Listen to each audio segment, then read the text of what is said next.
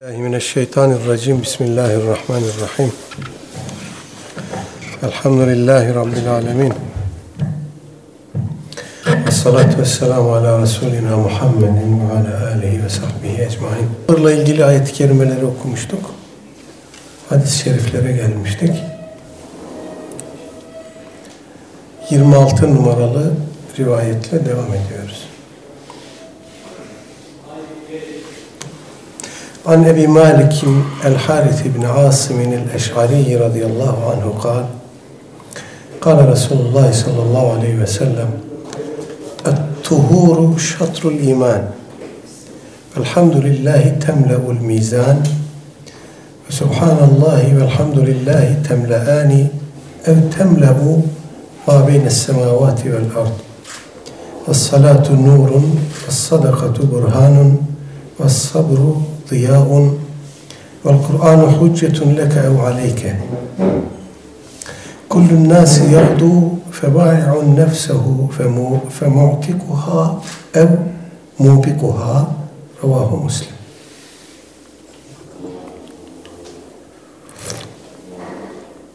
İmam Müslim rahimehullah rivayet etmiş. Ebu Malik Haris İbni Asım el-Eş'ari radıyallahu anh nakletmiş. Aleyhisselatü vesselam Efendimiz şöyle buyurmuş buna göre: "Et-tuhuru şatrul iman." Temizlik imanın yarısıdır. "Elhamdülillah temleul mizan." Elhamdülillah sözü mizanı doldurur. Ve subhanallahi velhamdülillah temleani ev temle'u ma beynes semavati vel ard. Subhanallah kelimesiyle elhamdülillah kelimesi, bunların ikisi semavat ile arz arasını doldurur. Göklerle yer arasını doldururlar. Veya ravi diyor ki burada doldurur buyurdu Efendimiz. Eee İmam Müslim'in bir hassasiyeti bu.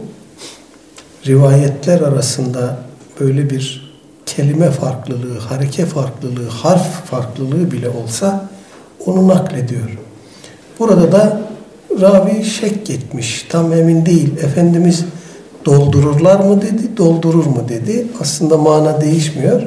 Ama bunu da İmam Müslim naklediyor bize. Subhanallah ve elhamdülillah göklerle yer arasını doldururlar veya doldurur. Vessalatu nurun, namaz nurdur. Vessadakatu burhanun, sadaka bürhandır, hüccettir. Vessabru diyaun, sabır ziyadır, ışıktır. Vel Kur'anu hüccetun leke ev aleyke, Kur'an hüccettir, ya lehine veya aleyhine. Kullun nâsi yagdû, herkes sabahleyin erkenden kalkar. Febâi'un nefsehu, ve nefsini satışa arz eder, pazara arz eder. Femu'tikuha ev mubikuha, onu ya azat eder veya helak eder.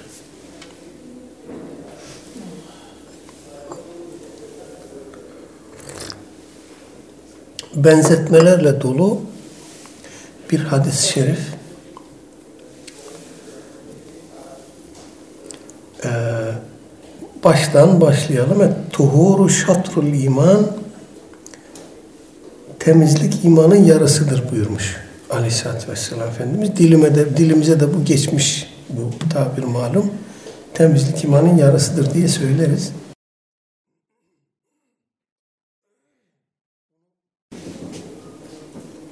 İki şekilde anlamak mümkün. Birincisi, iman e, nasıl ki kendisinden önceki bütün kötülükleri, masiyeti siler, mahveder. Hadis-i şerifle sabittir bu. Bir kimse ömrü boyunca zulüm etse, günah işlese, küfür ve şirk içinde olsa, gafletten, cehaletten, daha sonra iman etse, Allah Teala onun geçmişte işlediği bütün günahları siler. Çünkü bilmiyor. Ee, imanın zıddı e, küfürdür. Küfrün bir alameti de cehalettir, bilmemektir. Çünkü küfür hakikatin üstünü örtüyor. Kelime manası örtmek demek. Kefera örttü demek. Dolayısıyla kafir için hakikatin üstü örtülüdür. Ya bilerek kendisi örter veya bir başkası örtmüştür, farkında değil. Dolayısıyla hakikatin üstünü ört, üstü örtülünce kafir için o cahil kalıyor. İslam öncesi döneme cahiliye asrı denmesinin sebebi de budur. İşte bunun gibi iman nasıl kendisinden önceki masiyetleri siliyor, defteri sıfırlıyor. Abdest de e, insanın çeşitli azalarıyla, abdest azalarıyla işlediği günahları sıfırlıyor. Bu da Aleyhisselatü Vesselam Efendimiz'den gelen sahih hadislerle sabit. Her bir azamızı abdest suyuyla yıkadığımızda, abdest alırken o azamızla işlediğimiz günahlar abdest suyuyla birlikte dökülüyor.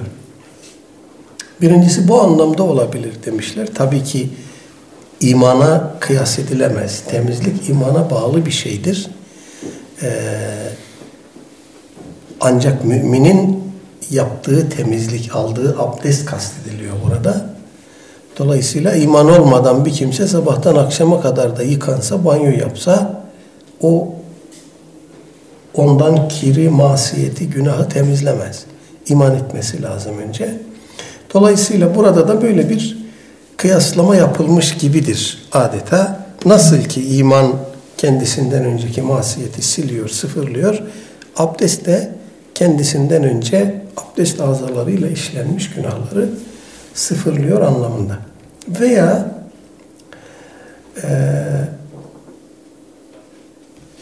Bakara suresinin yüz kırk üçüncü ayetinde bu meşhur kıble değişimiyle ilgili ayet. Ee, Cenab-ı Hak buyuruyor ki وَمَا كَنَ اللّٰهُ لِيُضِعَ اِيمَانَكُمْ Allah sizin imanlarınızı zayi edecek değildir. Buradaki imandan kasıt namazdır. Başta İmam Bukhari rahimahullah olmak üzere pek çok hadis alimi, hadis imamı kıblenin değişimiyle ilgili e, hadisi nakletmişler. Burada Aleyhisselatü Vesselam Efendimiz Mekke'deyken e, Kabe-i Muazzama'ya doğru namaz kılıyor ama kuzeye dönüyor yönünü. Yani Mescid-i Haram'a da dönecek şekilde Kabe-i Muazzama Efendimizle Mescid-i, e, Mescid-i Aksa düzeltiyorum. Mescid-i Aksa'nın arasında kalıyor Kabe. Tam kuzeye dönüyor yönünü. Hem Kabe'ye hem Mescid-i Aksa'ya dönmüş oluyor.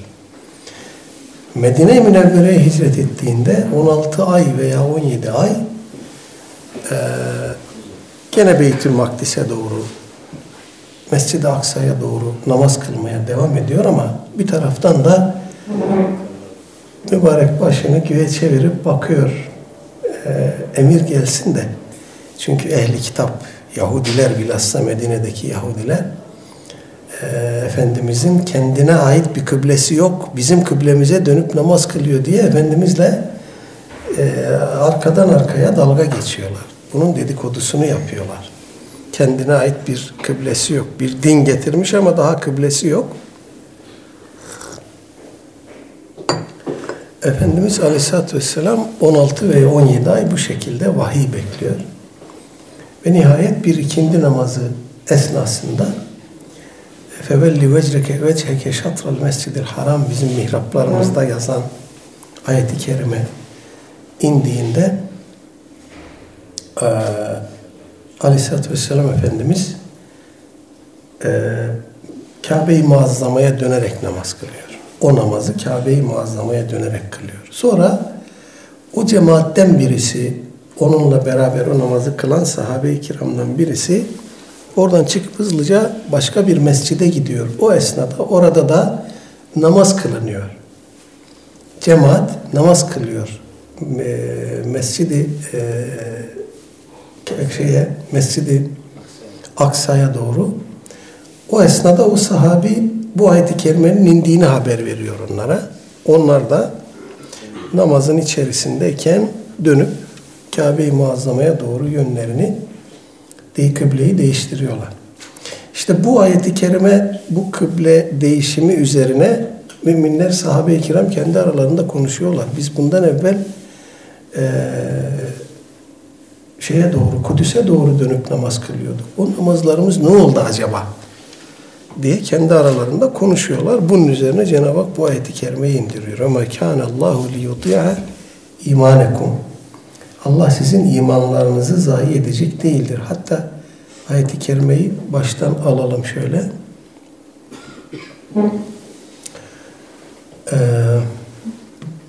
Ve kedalike cealnakum ummeten vasatan litekunu şuhada alen nasi ve yekuna rasul aleykum şehida. İşte biz böylece sizi adil bir ümmet kıldık ki insanlar üzerine şahitler olasınız. Resul de sizin üstünüze şahit olsun. وَمَا جَعَلْنَا الْقِبْلَةَ الَّتِي كُنْتَ عَلَيْهَا إِلَّا لِنَعْلَمَ مَنْ يَتَّبِعُ الرَّسُولَ مِمَّنْ يَنْقَلِبُ عَلَى عَقِبَيْهِ. Biz seni bundan önce dönüp kendisine dönüp namaz kıldığın yeri sana kıble yaptık ki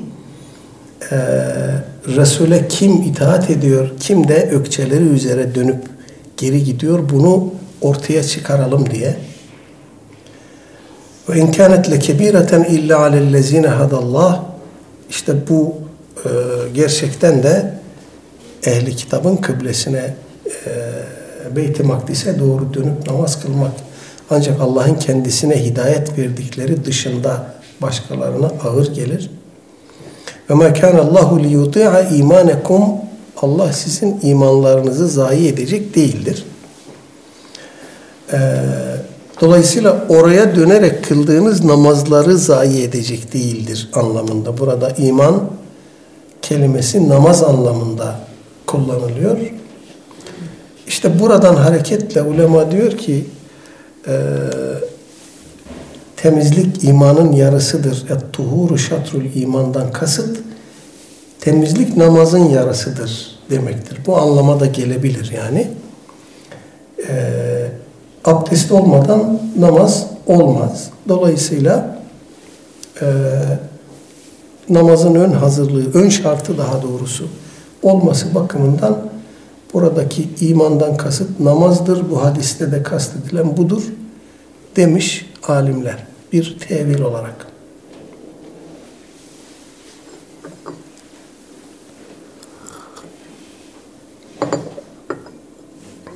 Tabi buradaki temizlik biz günlük dilde hani hijyen anlamında kullanıyoruz bunu ama buradaki temizlik abdest ya da gusül, özellikle abdest anlamında temizleyici olması bakımından abdest anlamında kullanılmış. Sair temizlikler belki necasetten temizliyor insanı ama hadesten temizlemiyor. Hadesten temizlik abdeste veya gusle bağlıdır. Ancak o şekilde olur. Dolayısıyla burada kastedilen odur. Elhamdülillah temle'ul mizan. Elhamdülillah sözü mizanı doldurur. Ee, bu mizan terazisi, hani ahirette alem, e, ameller tartılacak. Efendim mizan diye bir şey var. Akidede gördük bunu. Tahavi metninde gördük.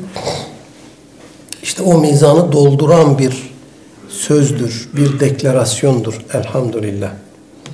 Biz genellikle elhamdülillah kelimesini e, cümlesini bir nimete kavuştuğumuz zaman söyleriz. E, oysa nimete kavuştuğu zaman kişi şükreder. Yani bu bir karşılığı var bunun. E, o karşılık şükürle e, karşılığını bulur. Cenab-ı Hakk'ın verdiği o nimet, faydalandığımız o her neyse o. Elhamdülillah ise herhangi bir nimet, somut bir e, beklentimizin karşılanması vesaire e, üzerine söylenmesi gereken bir söz değil. Hayatın bütün alanlarını kuşatması gereken bir tesbih cümlesidir. Hamd Allah Teala'ya mahsustur. Bu somut bir olayda bir nimet, e, nimete kavuşmuş olmamız gerekmiyor bu kelimeyi söylemek için. Her durumda, her halde Cenab-ı Hakk'a şükretmek, Subhanallah demek gibidir. Biraz sonra gelecek. Onu bütünleyen bir şeydir. Elhamdülillah cümlesi. Dolayısıyla bunu ne kadar çok söylersek, elhamdülillah cümlesini ne kadar çok söylersek, Cenab-ı Hak karşısındaki kulluğumuzu, onun, e, onun yüceliğini o kadar e, ifade etmiş oluruz, ikrar etmiş oluruz. Dolayısıyla bunun karşılığını da mizanımızı doldurmuş olarak görmüş olacağız inşallah.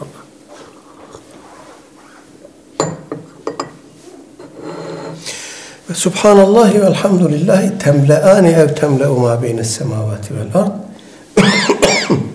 Bir tesbih cümlesi olarak, bir zikir cümlesi olarak elhamdülillah böyleyken, bütün mizanı doldurmuşken, yanına Subhanallah da eklendiğinde artık Efendimiz Aleyhisselatü Vesselam onların karşılığında göreceğimiz sevabın çokluğunu, bolluğunu gökleri ve yeri doldurmuş gibi ifade ediyor. Yani artık o mizanı falan da aşıyor. Bizim bildiğimiz, daha doğrusu idrak edebildiğimiz mesafeler göklerle yer arası. İşte o ne kadarsa Subhanallah ve elhamdülillah birlikte sürekli olarak e, söylendiğinde onun karşılığında göreceğimiz mükafat ve sevap semavatı ve arzı dolduruyor. Ve salatu nurun, namaz bir nurdur. Evet, bu da diğerleri gibi adeta böyle bir şifre cümlesi. Her birinin kendi içinde muazzam, muhteşem açılımları var. Bu da öyle. Namaz nurdur. Pek çok bakımdan namaz nurdur. Bir kere e, kişiyi kötülüklerden alıkoyan e, yegane ibadet namazdır. İnne salate tenha anil fahşai vel münker. Namaz hakkıyla kılındığında kişiyi kötülüklerden, fuhşiyattan, münkerattan alıkoyuyor. Bu bakımdan müminin kalbi için bir ciladır. Müminin firasetini açan en temel e, ibadettir. İkinci bir husus, e, namaz bizim Cenab-ı Hak karşısında kulluğumuzu deklare ettiğimiz en somut ve en temel e, ibadettir. Yani biz namaz dışında başka hiçbir ibadette Cenab-ı Hakk'ın huzurunda alnımızı yere koymuyoruz. Bunu sadece namazda yapıyoruz. O çok somut bir e, dışa vurumdur. Kulluğun çok somut biçimde dışa vurulmasıdır. Rükû, eğilmek aynı şekilde bizim sadece Cenab-ı Hakk'a karşı arz-ı ubudiyette işlediğimiz bir fiil. Tıpkı secde gibi. Dolayısıyla kulluğumuzun somut hareketlere döküldüğü tek ibadet namaz olduğu için onun bize manevi katkısı da sair ibadetlerden çok daha fazla. Böyle olunca biz ne kadar kulluğumuzu deklare edersek Cenab-ı Hak da üzerimize o kadar çok rahmetini, bereketini, nurunu yağdırıyor. Bu anlamda namaz ilahi nuru üzerimize celbeden en temel ibadettir diyebiliriz.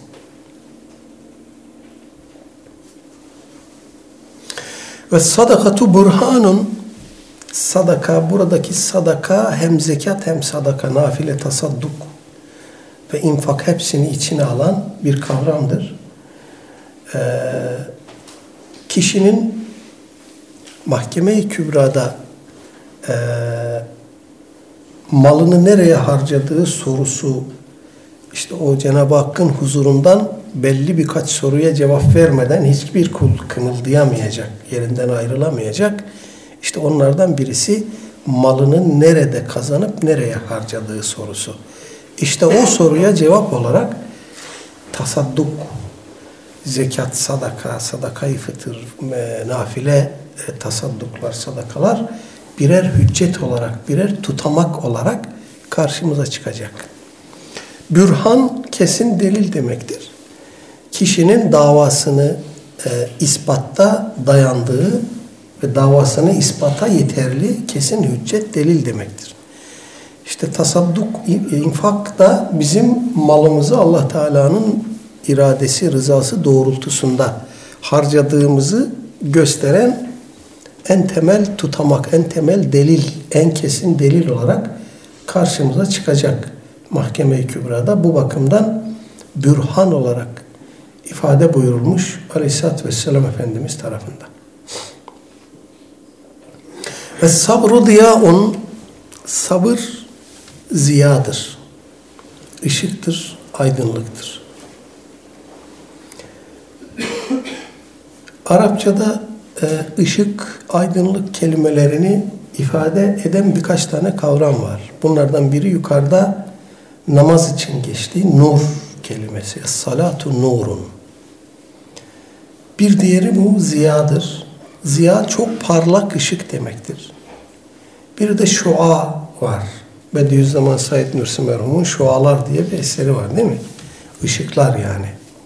O biraz daha ziyaya göre biraz daha sönük. Ziya daha parlak bir ışık. Öbürü daha ziyaya göre zayıf bir ışık. Enteresan bir şey var. Ee, nur kelimesi bizatihi ışığın e, kaynağından gelen e, ışığı anlatıyor. Nur. Bizatihi doğrudan doğruya kaynağından gelen ışığı. Ziya ise başka bir vasıtayla bize yansıyan ışığı anlatıyor. Nurla ziya arasında böyle etimolojik bir temel farklılık var. Namazın nur olarak ifade edilmesi bizatihi namazın kendisinin bize yansıttığı bir şeydir. Arada başka bir vasıta yok. Ama sabır bir şey karşısında gösterdiğimiz direnci, e, metaneti ifade ediyor. Arada bir şey var. İşte o bir şeyden dolayı biz sabrediyoruz. O sabırdan da bize bir ziya yansıyor. Buradaki ziya kişinin ruhunu e, aydınlatan, kişinin kişiliğini oturtan, kemale erdiren, efendim, e, kişiyi tahkim eden bir unsur olarak düşünülmelidir. Biz sabır, sabredilmesi gereken olaylar karşısında sabır gösterdikçe o bizi eğitiyor, o bizi tahkim ediyor, önümüzü, yolumuzu açıyor. Dolayısıyla e, ruhumuzu terbiye ediyor. İstikametimizi, yönümüzü aydınlatıyor. Bu bakımdan sabır e, ile tahammül arasında e, temel bir farklılık var. Tahammül katlanmak demek. Başımıza gelen istemediğimiz bir hal olur. Biz ona boyun büker, katlanırız. Ama sabır aynı zamanda bunu hamd ederek, şükrederek karşılama e, kıvamıdır. Böyle olunca sabır bize bir artı dönüş sağlayan bir şeydir. Tahammülde bize bir dönüş yok. Biz sadece boynumuzu büküp ona katlanıyoruz. Hele dur diyoruz bakalım ne olacak. Ama sabır öyle değil. Sonunda bir şey var sabrın mutlaka. Ve bu zor bir şey. Yani kişinin başına gelen istemediği hadiseler, bir bu musibet, bir darlık, bir zorluk, bir meşakkat.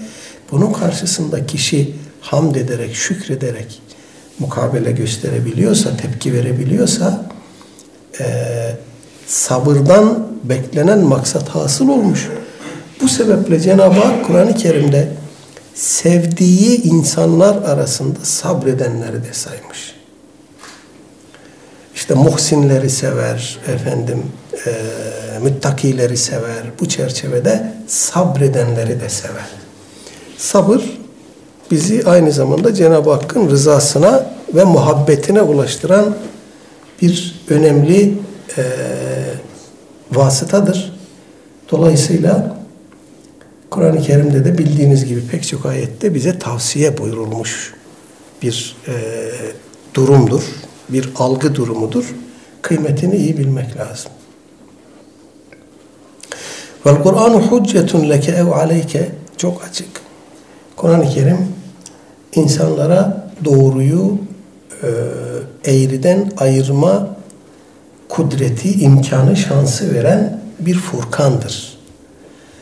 Dolayısıyla e, bu dünyada hayatımızı Kur'an-ı Kerim doğrultusunda ne kadar ayarladık, onunla ne kadar paralel yürüdükse öbür tarafta bizim lehimize hüccet olacak. Allah korusun ondan ne kadar saptık gittikse öbür tarafta da aleyhimize hüccet olacak. Yani kıstas Kur'an-ı Kerim. Değerlendirme ölçütü, miyarı Kur'an-ı Kerim ve onun muhtevası. Bu bakımdan kesin delil anlamında hüccet e, ifadesini kullanmış Aleyhisselatü Vesselam Efendimiz Kur'an-ı Kerim hakkında. Ve hadis-i şerifimizin son fıkrası kullun nas yağdu febâi'un nefsehu. Bu ifade iki şekilde anlaşılabilir. Buradaki fa e, harflerinden dolayı iki şekilde anlaşılabilir. Birinci anlama şekli şudur. Kullun nas yağdu, herkes sabah erken kalkar, pazara gider. Febâi'un nefsehu ve nefsini pazara arz eder, satışa arz eder. فَمُعْتِقُهَا kimi onu azat eder, ev mubikuha kimi de helak eder. Böyle anlamak mümkündür. Şöyle anlamak da mümkündür. Kullun nas yağdu, herkes sabahleyin erkenden kalkar. Febai'un nefsehu, bir kısmı nefsini satışa arz eder. Femuhtikuha, nefsini satışa arz etmek suretiyle azat eder. Ev mubikuha, veya nefsini satışa arz etmez, helak eder. İki şekilde anlaşılması da mümkündür. Buralardaki fa'ları nereye göndereceğiz? Onlara nasıl bir anlam yükleyeceğiz? Sebebiyye midir? Efendim şartın cevabı mıdır? Takip midir? Buna göre bir anlam yükleyeceğiz. Şarihlere baktığımızda iki şekilde de anlaşılabilir demişler. Ee, ama İbarenin gelişinden Allahu alem diyerek söyleyelim. Şu anlaşılma şekli daha zahir görünüyor. Kullun nas yağdu febai'un nefsehu. Herkes sabah erken kalkar, nefsini pazara arz eder. Femu'tikuha, bir kısmı onu azat eder. Ev mubikuha, bir kısmı da onu helak eder. Burada tabii müthiş bir benzetme var. Yani her başladığımız gün bizim için Ee, ya kar ya zarar. Nefisle münasebetimiz, insanlarla münasebetimiz, e, sorumluluklarımızı e, yaşadığımız ya da yaşamadığımız e, hususlarıyla bağlantılı olarak o günün sonunda ya nefsimizi e, azat etmiş olacağız. Yani o günün sorumluluklarını bir hakkın ifa etmiş olacağız, yerine getirmiş olacağız. Ev mubikuha, veya o günün sonunda kendimizi helak etmiş olarak akşama girmiş olacağız.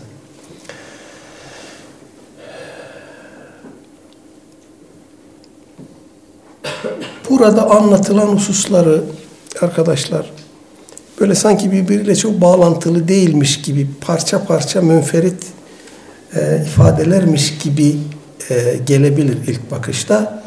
Ama bunların birbirleriyle mutlaka çok sıkı bir irtibatı var. Hadis-i şerif üzerinde biraz derinlemesine düşündüğümüzde bunu anlayabiliyoruz. Ee, temizlikle başlayan e, bir anlatım var burada. Aleyhisselatü Vesselam Efendimiz işin başına temizliği koymuş. Arkasından e, tesbih, tahmid ifadelerini koymuş. Ee, bunun arkasından e, namaz gelmiş. Bunun arkasından sadaka ve sabır gelmiş. Bunun arkasından Kur'an-ı Azimüşşan gelmiş ve nihayet bütün bunların adeta finali olarak bütün bunları ne kadar yerine getirdiniz, ne kadar hakkını verdiniz, ne kadar vermediniz, Buna bağlı olarak da, bunun neticesi olarak da nefsinizi ya azat ettiniz, sorumluluğunuzu ifa ettiniz ya da Allah korusun e, nefsinizi helak ettiniz gibi bir anlam da çıkıyor kuş bakışı baktığımızda.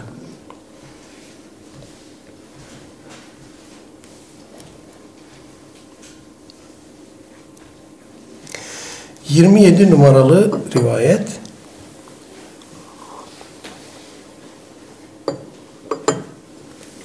An Ebi Sa'idin Sa'd ibn Malik ibn Malik ibn Sinanin el-Hudri radıyallahu anhuma enne nasen minel ensari se'elû Resulallah sallallahu aleyhi ve sellem fe'a'tâhum thumme se'elûhu fe'a'tâhum hatta nefide ma indeh. فقال لهم حين أنفق كل شيء بيده ما يكن من خير فلن أدخره عنكم ومن يستعفف يعفه الله ومن يستغني يغنيه الله ومن يتصبر يصبره الله وما أعطي أحد عطاء خيرا وأوسع من الصبر متفق عليه. İmam Buhari ve Müslim rahimehumallah beraber müttefikan nakletmişler. Ebu Said el-Hudri radıyallahu anh hazretleri e, nakletmiş. Burada İmam Nevevi merhum babası Malik e, bin Sinan'ın da adını zikretmiş ve rahimehumallah demiş. Buradan da bize diyor ki onun babası da sahabiydi yani. Cenab-ı Hak E, radiyallahu anhuma demiş, düzeltiyorum. Allah ikisinden de razı olsun demektir. Demek ki Ebu Said el-Hudri adı Sa'd, babasının adı Malik. Allah ikisinden de razı olsun. İkisi de sahabiydi. Diyor ki Ensardan bir kısım insanlar se'elû Resulallah sallallahu aleyhi ve sellem Efendimiz'den bir şeyler istediler. Dünyalık, yiyecek, içecek bir şeyler istediler. Ve atahum Efendimiz de onlara verdi. Demek ki bu muhtemelen bir ganimet vesaire dağıtımı sırasında olan bir hadise anlaşılıyor ki. ثُمَّ سَأَلُوهُ فَاَعْتَاهُمْ Sonra tekrar istediler. Efendimiz tekrar verdi.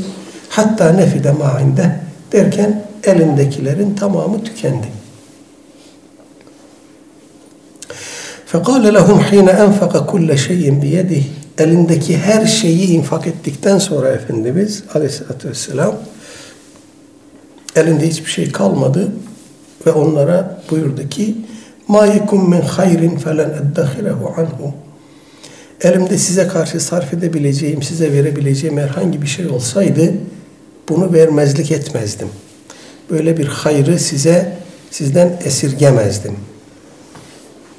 وَمَنْ يَسْتَعْفِفْ Artık tekrar istediler demek ki. Efendimizin elindekiler de tükenince bu defa böyle bir e, nasihatta bulundu onlara. Elimde olsaydı gene size verirdim. Bunu sizden esirgemezdim. وَمَنْ يَسْتَعْفِفْ يُعِفَّهُ اللّٰهِ Her kim iffetini muhafaza etmek isterse Allah bunu ona nasip eder. Onu iffetli kılar. Buradaki iffetten kasıt hani yüzünün suyunu dökmemek. Efendim e, ondan bundan istememek. İzzet-i nefsini e, başkalarının ayaklarının altına atmamak gibi anlamlar. Biz iffet kelimesini genellikle işte kadınların namusu, iffeti gibi bir bağlamda kullanırız. Oysa iffet kelimesi bundan daha geniş bir anlama sahip. Kişinin izzet-i nefsini muhafaza etmesi, yüzünün e, perdesini yırtmaması anlamında. Kim böyle davranmak isterse Cenab-ı Hak böyle davranmasını ona nasip eder ve onu iffetli kılar. Ve men yestagni yugnihillah. Her kim müstagni davranırsa insanların elindekine ihtiyaç duymadan, tenezzül etmeden daha doğrusu yaşamayı seçerse Allah onu zengin kılar. Ve men yetasabbar yusabbirhullah. Kim de sabretmeye azmeder, niyetlenir ise Allah onu sabırlı kılar. Ona sabretme e, imkanı bahşeder. وَمَا اُغْتِيَ اَحَدٌ عَتَاءً خَيْرًا وَاَوْسَحْ hiç kimseye mine sabır, sabırdan daha hayırlı ve daha geniş bir ata, bir ihsan, bir lütuf verilmemiştir. Kime sabır verilmişse o ona verilebilecek en hayırlı ve en geniş e, ihsandır, atadır buyurmuş Aleyhisselatü Vesselam Efendimiz.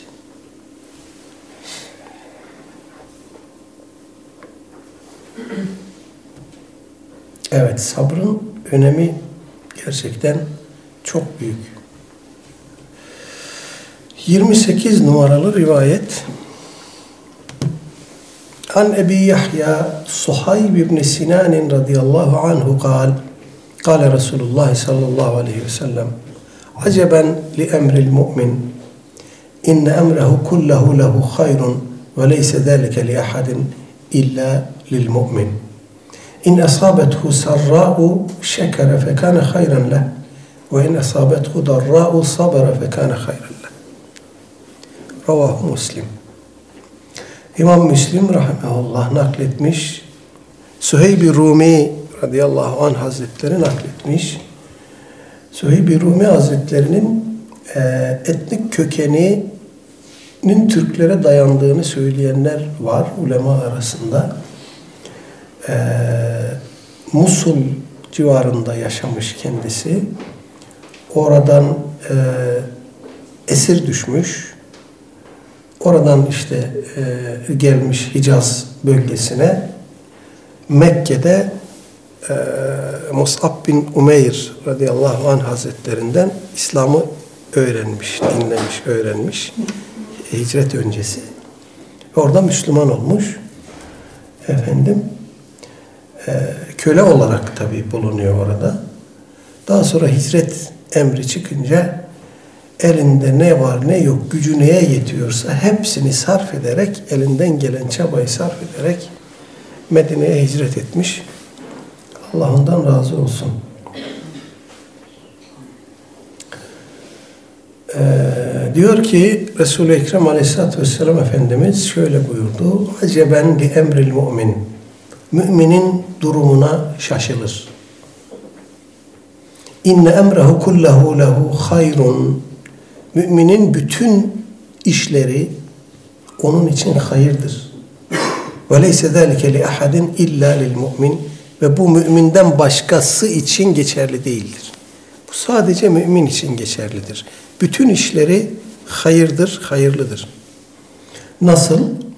İn esabetu sarra'u şekera, eğer ona bir genişlik isabet ederse, bir nimete, bir lütfa mazhar olursa şükreder. Bakın hamd eder demedi. Şükür bir nimete karşılık yapılır. Birinci hadiste söylemiştik. İşte burada çıktı karşımıza. İn esabetu sarra'u şekera, kendisine bir nimet ulaşır, isabet ederse şükreder. Fekâne lehu hayran, bu da onun için hayır olur. Ve in esabetu darra'u, bu sefer başına bir sıkıntı gelir başka bir durumda. Bir e, meşakkate düçar olur. Sabera, sabreder. Fekâne hayran lehu, bu da onun için hayır olur. Yani her durumda, darlıkta da, zorlukta da e, mümince tepki verebildiği sürece o onun için hayırdır. Ve bu müminden başkasında yoktur. İşte bu da şükür ve sabır kavramlarını bilip onu e, hayatımıza aktarmakla mümkün. Şimdi bu daha ileride birkaç hadis-i şerif daha gelecek. Bir noktanın altını çizelim. E, bu türlü şeyler biraz soyut kalıyor hayatımızda sanki. Yani somut bir ritüel değil bu. Hani e, işte İslam'ın şartları, namaz kılıyoruz, oruç tutuyoruz, hacca gidiyoruz, zekat veriyoruz. Bir, bir şey yapıyoruz yani. Fakat sabır ve şükür gibi e, kavramlar, hasletler daha doğrusu e, böyle biraz olsa da olur, olmasa da olur tarzında algıladığımız şeyler. Oysa bunlar imanımızın e, hayatımızın tamamını kuşatması için olmazsa olmaz şeyler. Tamamlayıcı, bütünleyici hasletler yani. Buyurun. Aslında hocam belki de el verdiği şeytan Cenab-ı Hak'tan mühlet istediği zaman onları sana isyan ederken, küfrederken bulursun, bulacaksın demiyor da onları şükretmeyen, az şükreder bulacaksın. Evet. Evet. İfade kullanıyor. Bu da şükür çok önemli bir... Şükür kısmında gelecek inşallah. Ee, dolayısıyla bu hasletler, yani işte sabırdı, şükürdü, efendim istinaydı, e, buna benzer mümin hasletleri, mümin özellikleri hayatımızda fiilen ve aktif olarak olmalı ki e, hem biz imanın tadını alabilelim, imanın halavetine nail olabilelim, hem de e, hayatımızda bunun somut yansımaları olsun. Bir müminin hayatı yaşama tarzıyla bir gayrimüslimin yaşama tarzı bir değil. Ben mesela şunu hiç e, anlayamam yani acizane. E, bir insan hayatın çeşitli durumları olur, meşakkatler olur, sıkıntılar olur, maddi ekonomik e, darlıklar olur. Bir mümin böyle bir durumda bunalıma girer mi? Ben anlamam bunu. Yani niye girer bunalıma? İşte stresli, bunalımdı, efendime söyleyeyim, psikolojik rahatsızlıklardı. Hatta Allah korusun bunların sonucunda aile parçalanmalarıydı, intiharlardı, bilmem nelerdi filan. Bir müminin hayatında bunların yerinin olmaması lazım. Evet, günümüzde acımasız, kapitalist bir hayat var dışarıda. Çok zor. Sağ gözün sol göze, sağ elin sol ele faydası yok. Evet. Ama bütün bunlar karşısında biz tepkilerimiz başkaları gibi mi olmalı? Ya bir gayrimüslim de böyle davranıyor. Bir ateist de, bir kapitalist de, ne bileyim bir inançsız adam da böyle davranıyor. Maddi ekonomik olarak da, e, bolluk içindeyse evet problem yok, gayet rahat, bunalımsız, sıkıntısız bir hayat yaşıyor. Sıkıntıya girince, bunalıma girince geriliyor, bunalıyor. Bu onun ruh dünyasına yansıyor. Etrafıyla ilişkilerine yansıyor. Bizim de yansıyorsa e, burada bir problem var demek ki. Buyurun. Hocam zengin birisinin e, bolluk içindeyken yapmış olduğu şükürle fakir bir insanın acizane o hangi sıkıntısından dolayı yapmış olduğu şükür arasında fark var mı? Yani zengin, ben bolluğun içindeyim ama şükrediyorum. Fakir de ne olursa olsun ben acizane oturduğum diyor ama yine de şükrediyorum. Şöyle yani e, ulema, bu, ben bunu şunu söyleyeyim. Ulema şunu tartışmışlar. Yani zengin olup çok fazla infak tasaddukta bulunup efendim bunun sevabıyla Cenab-ı Hakk'a ulaşmak mı daha hayırlıdır? Yoksa kıt kanaat geçinip fakir olup sorumlulukları daha az olup da hamd içinde, sabır içinde yaşayıp Hakk'a böyle yürümek, böyle ulaşmak mı daha faziletlidir? İmam Muhammed'in Kitabul Kesb diye bir eseri var. Abdülfettab-ı Gudde merhum neşretti bu eseri. Alimler ikiye bölünmüşler bu konuda. Bir kısmı demiş ki eğer şükrünü eda edebiliyorsa, vazifelerini yapabiliyorsa zengin Müslüman daha hayırlıdır, daha avantajlıdır. Çünkü sadece kendi e, sorumluluklarını ifa etmekle kalmaz, başkasına da hayrı dokunur, ümmete de hayrı dokunur. Şimdi düşünün Tebük Seferi gibi Ceyşül Usre denen çok zor, sıkıntılı, meşakkatli bir ordu Osman bin Affan olmadan sefere çıkamıyor. Radıyallahu anh. O da Peygamber Efendimiz Osman'a bundan sonra günah. Evet, evet. Dolayısıyla yani o zengin mümin sorumluluklarını ifa ediyorsa daha avantajlı. Ha fakir mümin eğer hamdden, sabırdan kopmadan... Benim sormak istediğim hani fakirin de isyana yönelmeden şükretmesi haline evet. Anlamda sormuştum. Zenginin de o bolluk içerisinde yine haline şükredip, tabii haliyle haline şükredip öyle şükretmesinden bahsetmiştim. Yani ikisinin arasındaki fark aslında fakir olan isyana sevgi ya, de şükrediyor. Her ikisi için de şükür kavramını kullanınca orada hatlar karışıyor. Şimdi fakirin elinde yok. Neye şükredecek? Fakir hamd eder böyle bir durumda. İşte o hamd eder. O şükretmez, hamd eder. Çünkü yok. Şimdi şükür olan bir şeye karşılık yapılır. Yani yoksa elinde hamd eder ve sabreder. Bunun karşılığını alır. E, zenginde imkan var, o şükreder. Aynı zamanda hamd eder. Aynı zamanda bu sorumluluklarını da ifa ederse o daha avantajlı. Diğerinin aksine bazen e, zenginlerin şükreden zengin olması çok daha zor. O yüzden onların imtihanı da ağır tabii. Yani tabii. O yüzden fakirlerden çok cennete gidecek. Çünkü fakir evet. bir şekilde sabredebiliyor ama evet. zengini tutmak biraz daha zor oluyor. Hele bu devirde. Yani onun şükreden bir zengin gerçekten çok az yani. Onun için âniya-i şakirin demişler ya. Fukara-i şakirin dememişler. Fukara-i sabirin demişler. Âniya-i şakirin demişler. Evet, her birinin tabii kişinin kendi durumuna, tepkilerine göre e, avantajı var, dezavantajı var. Evet, dolayısıyla bu kavramları hayatımıza indirmemiz lazım arkadaşlar. Yani çok sevdiğimiz bir yakınımızı kaybettik diyelim, Allah gecinden versin, ölüm hepimiz için.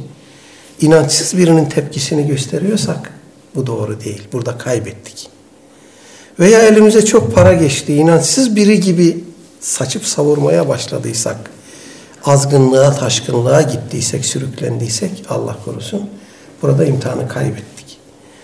Dolayısıyla her durumda mümine yaraşır bir tepki içinde, bir tavır içinde olmamız lazım ki imanımız kemal olsun, mümin olma vasfını da bir hakkın üzerimizde taşıyabilelim. Cenab-ı Hak bu kemale eren kullarından eylesin. Bir hadis-i şerif daha okuyalım. Onun arkasından gelecek olan uzunca bir rivayet. Onu inşallah haftaya bırakalım. Biraz daha uzunu daha sonra gelecek inşallah. An Enes'in yirmi dokuz numaralı rivayet. An Enes'in radıyallahu anhu kal.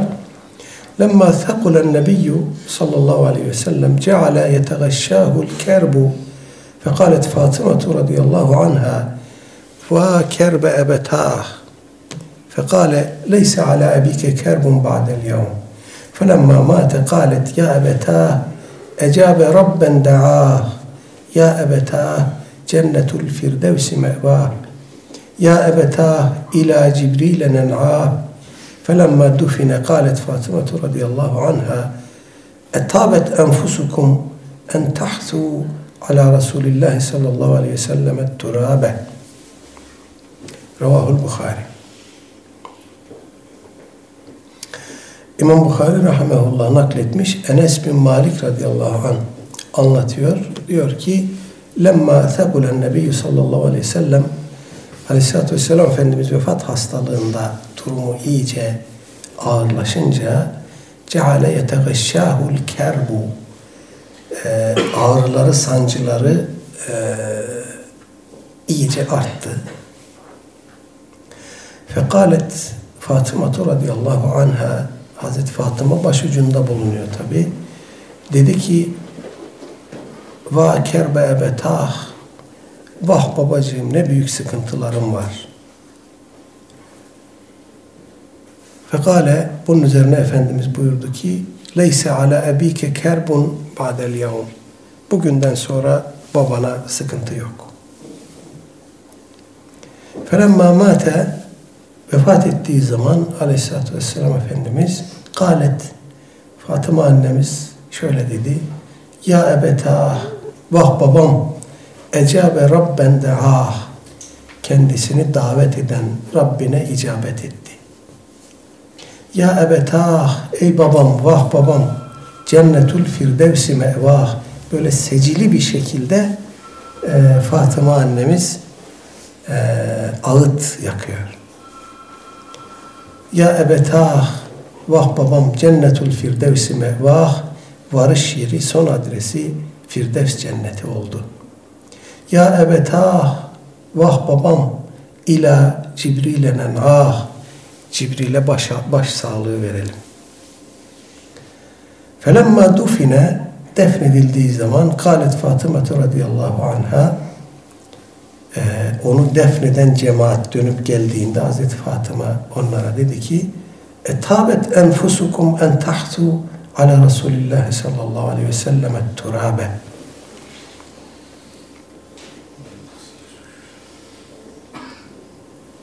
Resul-i Ekrem aleyhissalatü vesselamın üzerine toprak atmaya eliniz nasıl vardı?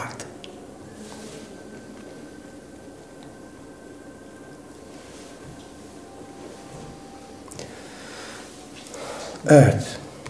İmam Nevevi'ye Allah rahmet eylesin. Sabrı anlattığı bir bağlamın içine getirdi, bu hadisi koydu. Burada e, İmam Nevevi'nin vermek istediği mesaj, bu hadisi buraya koymakla vermek istediği mesaj, hadisin metninin ağırlığı içerisinde kayboldu gitti. Bu hadisi buraya niye koymuş İmam Nevevi diye düşünüyor insan. Olsa olsa şunun için, Fatıma validemiz Efendimizin ağırlaştığını görünce e, vah kerbe ebetah, vah babam ağrıların sancıların ne kadar da arttı demiş. Bunun üzerine Efendimiz de leyse alâ bike kerbun ba'del yevm, bugünden sonra babana artık sıkıntı yok demiş. Sanki sadece bu cümle için İmam Nevevi bu hadisi buraya koymuş olan. Ee, başka bir maksadı var mıydı İmam Nevevi'nin? Allahu alem bilmiyorum, çünkü bu hadisin geri kalan kısmı içerisinde bize sabrı telkin eden bir şey yok. Hatta tam tersine Fatıma validemizin sahabe-i kirama dönüp geldikten sonra söylediği söz epeyce, daha doğrusu bu işten ne kadar e, etkilendiğini efendim gösteriyor. Sitem var bu sözde, teslimiyet var bu sözde, acı var bu sözde. Ee, Resul-i Ekrem aleyhissalatü vesselam Efendimizin üzerine toprak saçmaya Ee, nasıl yaptınız da içiniz el verdi? Gönlünüz nasıl buna razı oldu?